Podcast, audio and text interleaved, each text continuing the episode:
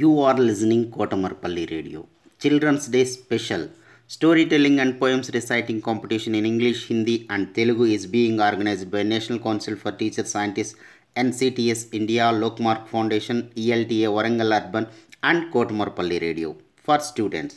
3rd class to 10th class, any student in India can participate. Last date 8th November 2020.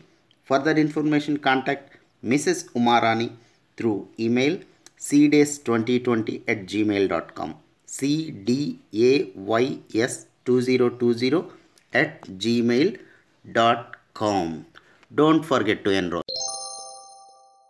Good evening to one and all. I am Raghaveni from 9th B. Now I want to recite a poem that is My River.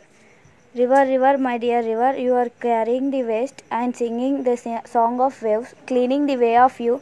River, river, my sweet river, giving habitat for aquatic animals, giving water for our needs, and giving food to the fishes. River, river, my special river, you are making make, making nature bright. Without you, we are not there. You are giving sweet water to we.